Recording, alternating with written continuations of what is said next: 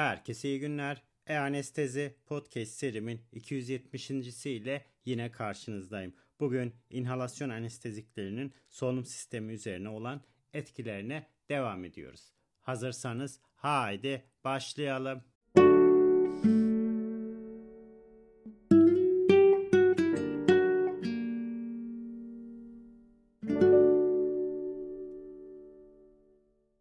Herkese iyi günler. E-Anestezi Podcast serimin 270.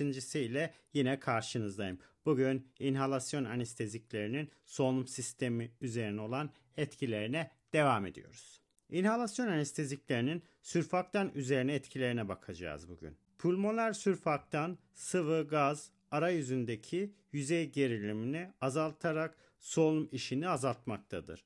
Sürfaktan alveoler tip 2 hücrelerince sentezlenen protein ve fosfolipitlerin bir karışımından oluşan bir üründür. Mukoza benzeri olarak surfaktan hava yollarından yabancı partiküllerin atılmasında önemli bir görev alırken aynı zamanda alveoler makrofajların bakterisital akütesini de geliştirmektedir.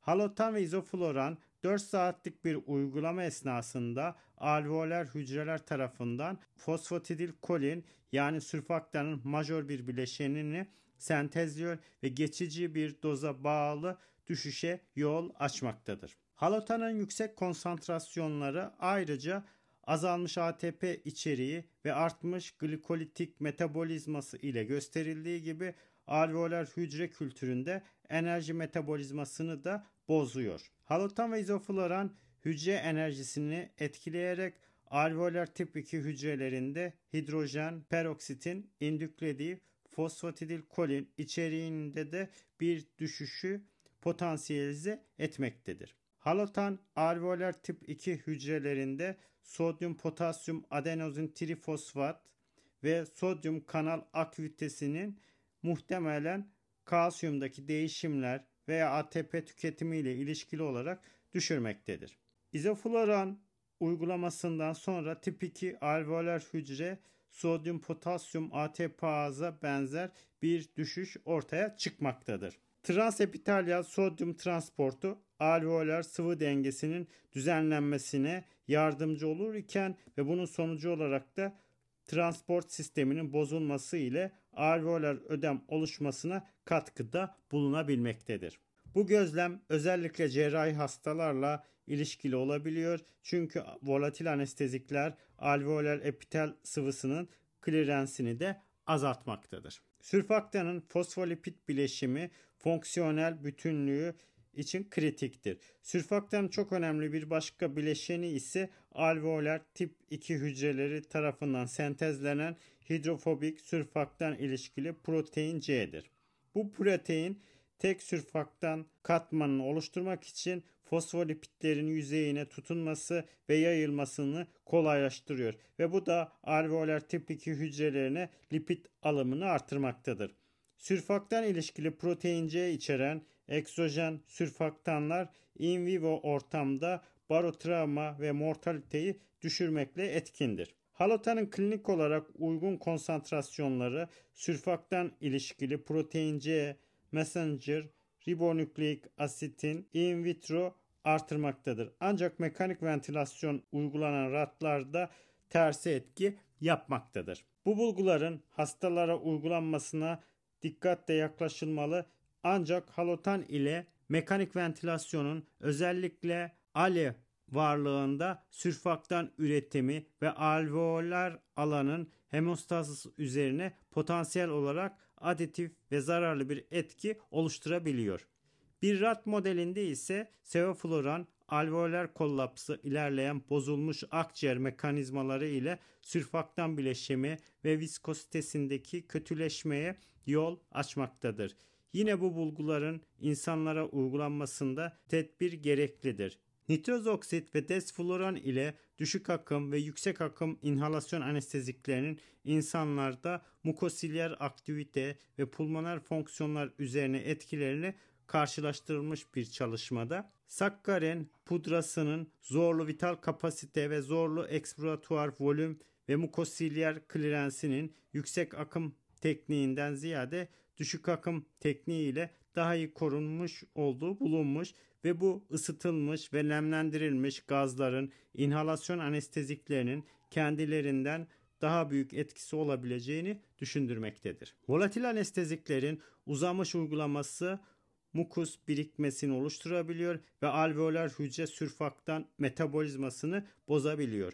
Bu eylemler pulmoner fonksiyon üzerine de atalektezi ve enfeksiyon gelişimi gibi yan etkilerle sonuçlanabilmektedir. Aşırı veya anormal mukus veya sürfaktan üretimi olan hastalar ve akut akciğer hasarı durumunda kronik bronşit, astım, kistik fibrozis ve kronik mekanik ventilasyon olan hastalar daha yüksek risk altındadır. Volatil anesteziklerin pulmoner fonksiyon yetersizliği olan hastalarda mukosilyer fonksiyon, sürfaktan metabolizması ve immün modülasyon üzerine etkileri araştıran klinik araştırmalar halen daha daha az sayıda. Evet, bugünkü ikinci başlığımız ise pulmoner vasküler rezistansa bakacağız. Pulmoner vasküler tonusun düzenlenmesine baktığımız zaman pulmoner vasküler yatak düşük basınçlı, yüksek akımlı bir sistemdir.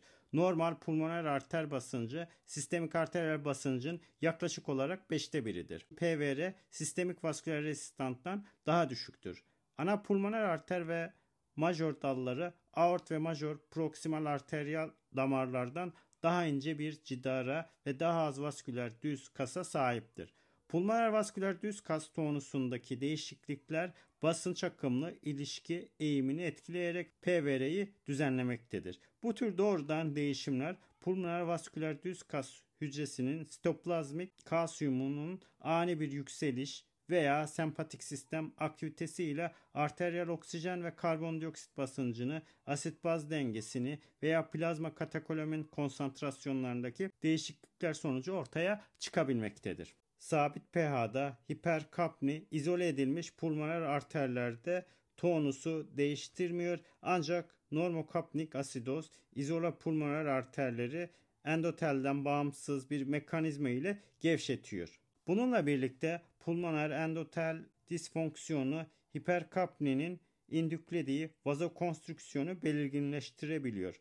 Pulmoner arter basıncıda PVR'deki değişimler pulmoner gaz veya sıvı değişimin üzerinde önemli etkiler oluşturabilmektedir. Pulmoner arter basıncında karşılık gelen bir artışla bağlantılı olarak meydana gelen PVR'deki bir artış interstisyal sıvı transdüsyonuna sağlıyor. PVR'deki akut bir yükseliş, yüksek tidal volüm, yüksek pozitif bir eksploatasyonu basıncı, alveolar hipoksi, hiperkapni, asidoz ve kritik kapanma basıncını kaynaklanabilmektedir.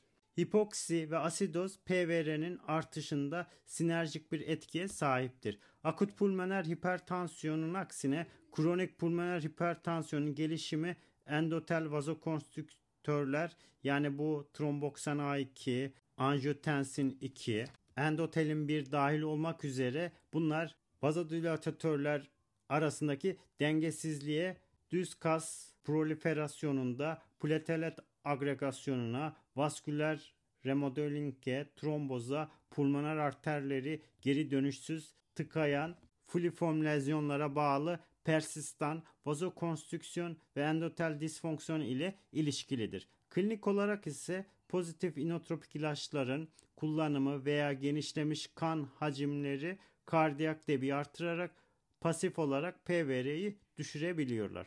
Volatil anesteziklerin spontan ventilasyon sırasında akciğer hacminde düşüş sonucu PVR üzerinde dolaylı etkiyi oluşturabiliyorlar. Volatil anestezi solunum durumunu ve mekanik ventilasyonun pulmoner basınç ve sağ kalp fonksiyonu üzerinde toplam etkisini değerlendirmek için transtorasik veya transözofageal ekokardiyografinin herhangi biri ile yapılabilmektedir. Endojen olarak üretilen nitroz oksit hem sağlıklı normoksik akciğerlerin hem de hipoksi esnasında PVR'nin düzenlenmesinde önemli rol oynamaktadır. Nitroz oksit L-arginin amino asit üzerinde terminal guaninin azotunun oksidasyonu sonucu meydana gelmektedir. Bu reaksiyon substrat olarak moleküler oksijen ve NPDH'ı kullanarak kofaktör olarak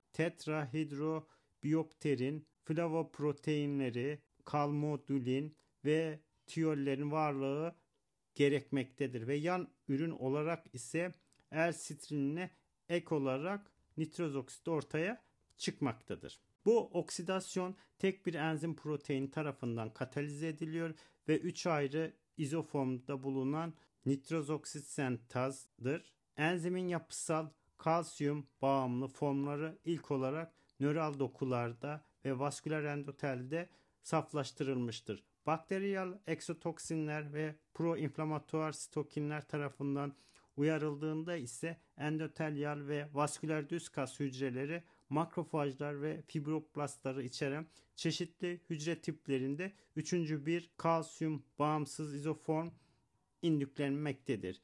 Bir defa üretildikten sonra ise bu kalsiyumdan bağımsız olarak nitroz oksit üretimi maksimum hızda sürmektedir. Her üç formda ise akciğerlerde yaygın olarak dağılmıştır. Vasküler hemostaz kapsamlı olarak bu katılıyor ve pulmoner oksijen çevresinde yakın olarak bağlantılı olarak gözükmektedir. NO üretim noktasından uzağa yayılıyor ve hem çoğalan hücrelerde hem de hedef hücrelerde çeşitli intraselüler moleküller bölgeler ile etkileşime giriyor. Bu NO için en iyi karakterize oluşmuş hedef belirli proteinin yapısında ya bir hem grubu ya da demir sülfür kompleksi olarak proteinlere bağlı olarak proteinlere bağlı olan demirdir. NO'nun solubil guanilat siklazın hem bileşeni ile etkileşiyor hem de guanizin trifosfatın CGMP'ye dönüşümünü uyarmaktadır. Bunun karşılığında ise artmış intraselüler CGMP düzeyleri çeşitli mekanizma ile sistemik ve pulmoner vasküler ve avasküler düz kasların gevşemesine neden olmaktadır. CGMP kalsiyum geçişlerini ve hücre içi serbest kalsiyum miktarını azalmasının yanı sıra potasyum kanallarının aktivasyonu yoluyla kas hücrelerinin hiperpolarizasyonuna da neden olmaktadır. Gaz formundaki NO'nun inhalasyonu iyi ventile edilmiş akciğerler bölgesinde selektif pulmoner vazodilatasyon oluşturmaktadır ve çeşitli konjenital kalp hastalıklarının hipoksik akciğer ve mekanyum aspirasyonu kaynaklı neonatal pulmoner hipertansiyon tedavisinde kullanılmaktadır. İnhale NO'nun aynı zamanda yetişkinlerde PVR'nin remodeling ve pulmoner vasküler hipertrofi ile düzelmemesi şartıyla akut pulmoner hipertansiyonun tedavisinde faydalı olabilmektedir. Ve bunlara ek olarak kardiyak cerrahi esnasında pediatrik ve erişkin hastalarda PVR'yi düşürmek için inhale NO kullanımı yaygın olarak kullanılmaktadır. Prostosiklin, adenil siklaz stimülasyonu ve jump üzerin sonucu düz kas gevşemesine yol açan endotel tarafından üretilen bir başka endojen vazodilatatördür. Prostasiklin kronik pulmoner arter hipertansiyonu bulunan hastalarda pulmoner vazodilatasyon sağlamak için inhalasyon veya enjeksiyon formunda kullanılabiliyor. Sildenafil ve tadafilini içeren bir başka pulmoner vazodilatör grubu ise CGMP'ye spesifik fosfodiesteraz tip 5'i inhibe ederek çalışmaktadır. Bu refraktör pulmoner arter hipertansiyonu tedavisi için de kullanılmaktadır. Ayrıca son olarak riasuguat NO'dan bağımsız olarak soluble guanat siklazı doğrudan uyaran yeni bir ilaç olarak karşımıza çıkmaktadır. Bu ise kronik pulmoner hipertansiyon ve kronik tromboembolik pulmoner hipertansiyonu olan hastaların tedavisi için yakın zamanda kullanımı çalışmaları devam etmektedir. Evet, bugün inhalasyon anesteziklerinin sürfaktan üzerine olan etkilerinden ve pulmoner vasküler resistanstaki pulmoner vasküler tonusun düzenlenmesinden kısaca bahsetmiş oldum. Bugün anlatacaklarım bu kadar. Beni dinlediğiniz için teşekkür ediyorum. İyi günler.